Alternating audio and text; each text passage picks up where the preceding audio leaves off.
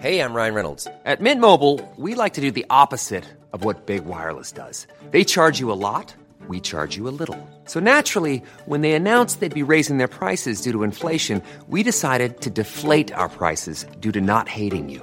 That's right. We're cutting the price of Mint Unlimited from $30 a month to just $15 a month. Give it a try at mintmobile.com slash switch. $45 upfront for three months plus taxes and fees. Promo rate for new customers for limited time. Unlimited more than 40 gigabytes per month. Slows. Full terms at mintmobile.com. Everybody in your crew identifies as either Big Mac Burger, McNuggets, or McCrispy Sandwich. But you're the filet fish Sandwich all day. That crispy fish, that savory tartar sauce, that melty cheese, that pillowy bun. Yeah, you get it. Every time. And if you love the filet of fish, right now you can catch two of the classics you love for just $6. Limited time only. Price and participation may vary. Cannot be combined with any other offer. Single item at regular price. Ba da ba ba ba.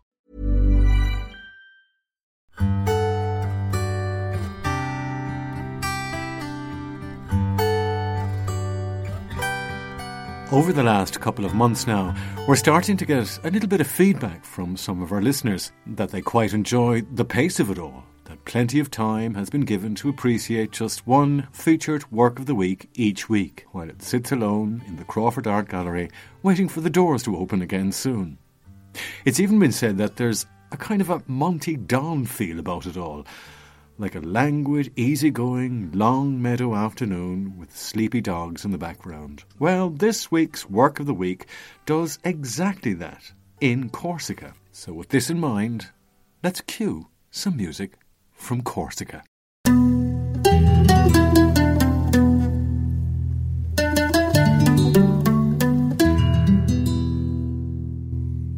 Do you know what, Michael? I'm kind of glad that we've returned back to watercolours, something on paper, because for the last few weeks we've been dealing in 3D art, I suppose.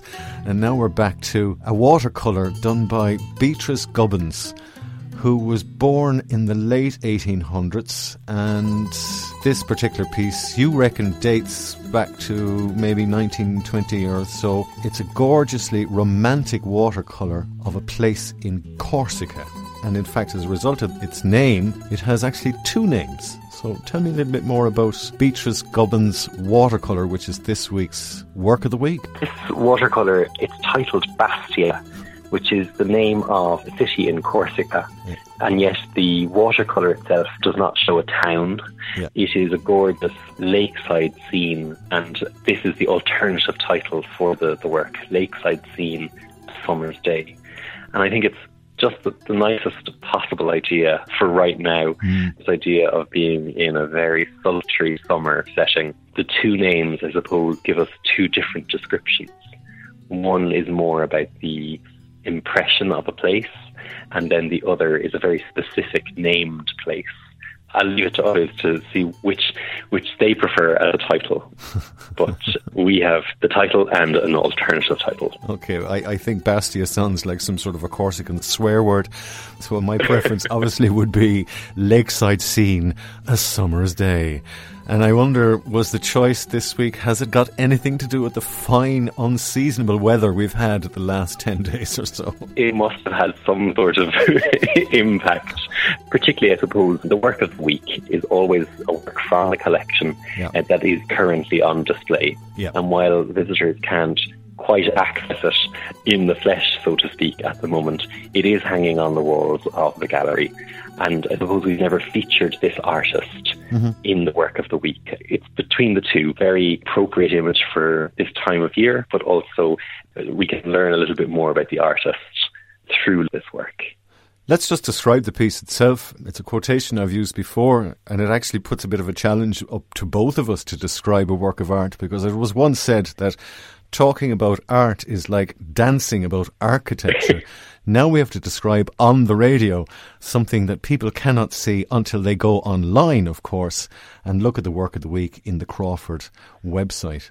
So, how would you, using your best and most romantic English, describe this wonderful summer's day scene? The watercolour itself is actually quite small, so it's only about 35 centimetres across mm-hmm. which is really a foot or, or a you know a standard ruler. Yeah. So it's quite a small, intimate scene. And what we we see is quite a flat, glassy lake stretching out ahead of us, perhaps moving towards a river. So it narrows as it goes into the background. Mm-hmm. And the colours the artist has used are very, very, I think, hazy and pastel. So there are blues and washed out greens and browns. So it does seem very misty or hazy. Mm-hmm. And the trees that gather around the lake seem to be sort of drooping in this heat, this summer heat. Yeah, yeah. It is a kind of a very languorous, yeah. lazy scene, not brightly coloured, yeah. but something very soft and I think very inviting very soft on the eyes and all of that. And if you look very closely at the centre of it, there's actually a little detail that you could miss if you didn't study it properly. Yes, so just really at the centre of the painting on the lakeside, there's a slight deepening of the artist's colour. There's a kind of a flash of blue and a darker brown. And this is a boat that is perhaps just pushing out into the lake, and there's a solitary figure in the boat uh-huh. and there's a little, just a little fence beyond. So this is just a little bit of, I think, visual interest to give us a sense of scale in the scene as well. Right. But it is a very placid, very, very calm scene somewhere where you would enjoy a nice little punt on the river with your small boat. Precisely. Kind of define its romantic setting because it has been chosen by people as somewhere to go for a nice, languid afternoon, possibly a bottle of champagne hanging out at the end of the punt. But that's just my imagination. that sounds delicious. and also, speaking of my imagination, when I looked at it first for a second, I went, oh my God, we're doing a Monet this week. I hope that that could be construed as a compliment to Beatrice Gubbins because it has that kind of feel about it, although it predates it by a considerable amount of time. Yes, and I think with the style she has chosen to use here, it is quite impressionistic in that way. Mm. It would remind me a little bit of the watercolours of Turner as well. Yeah. Um, listeners might be familiar with, particularly the ones that go on show every January in the National Gallery in Dublin. Yeah. So a very beautiful handling of the paint she knows how to use watercolours. And of course, she was a member of the Watercolour Society of Ireland. She very much had a good standing when it came to using this medium. Well, we've put her in good company simply by association with other famous names. But Beatrice herself has an interesting story to tell she was brought up in Cork in a house that people can still see today when they visit the city. They can indeed. So the name will be very familiar to many. Beatrice Gubbins moved with her her parents and and sisters and brothers to Dunkettle House, which overlooks Lough Mahon and the River Lee today familiar to drivers in particular for the Dunkettle interchange and the, the entry into the Jack Lynch Tunnel. It is a very fine 18th century residence that overlooks the whole harbour area and river area from the north shore. So Beatrice and her sisters grew up there, all of whom were partially deaf. Wow. And, and they spent their lives at the house, tending the farm and gardens. They're a very, very interesting family. Would that probably explain why she had a heightened sense of visual, where art probably gave her such pleasure because she was obviously orally impaired until thankfully she had a, a treatment in London which restored some of her hearing when she was in her her mid 30s, which was great. Great news. Yes, I mean, um, so sometime around 1911 or 1912, she went to London to receive treatment, which restored some of her hearing. Mm. But that means that, you know, her early life with her sisters and their household was quite strict, I believe. So their upbringing, they would have been directed very specifically in, in how they learned things and, and how they occupied themselves. Mm-hmm. But I think a visual imagination certainly must have emerged quite early for, for Beatrice. Yeah. And it would certainly have been a pursuit that her, you know, women of her class yeah. would have been expected to to undertake. She obviously took it to her best ability, and also it didn't hold her back as well. That's what I was going to say. She saw the world. And in this week's blog, if you look at Work of the Week online in the Crawford, you can see the list of countries that she got to see. She travelled really extensively with her family. They travelled Ireland to Connemara and so on, and she sketched as she went. And then throughout her life, her adult life, she travelled to the UK, of course, but further afield to France and Italy and Portugal, and then to North Africa as well, and even the West Indies. So she was very, very well travelled. Her artworks are a reflection of those travels. And she was also a nurse during the First World War. Wow.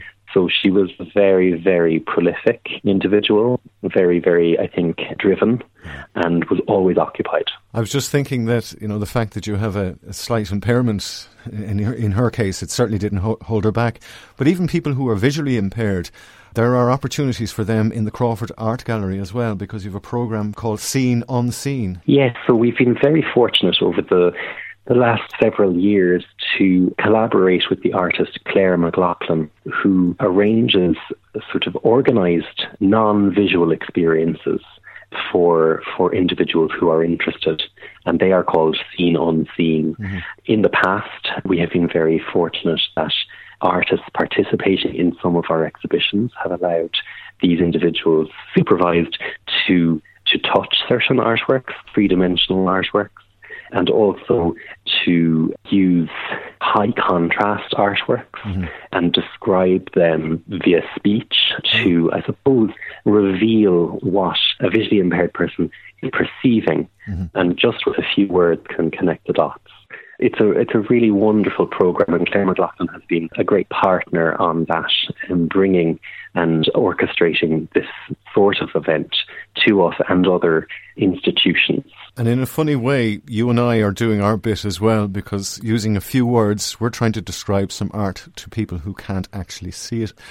For those who've enjoyed the fact that we can talk about art in the same way that we could dance about architecture if we would like. Again, Michael Waldron, curator from the Crawford Art Gallery. I thank you yet again for going on a little journey to Corsica with us this week. Thanks, Conor. Just simply go to crawfordartgallery.ie forward slash work of the week for not just this week's, but every week's work of the week featured in the gallery over the last couple of years. And you can also hear our weekly Work of the Week podcasts here as well.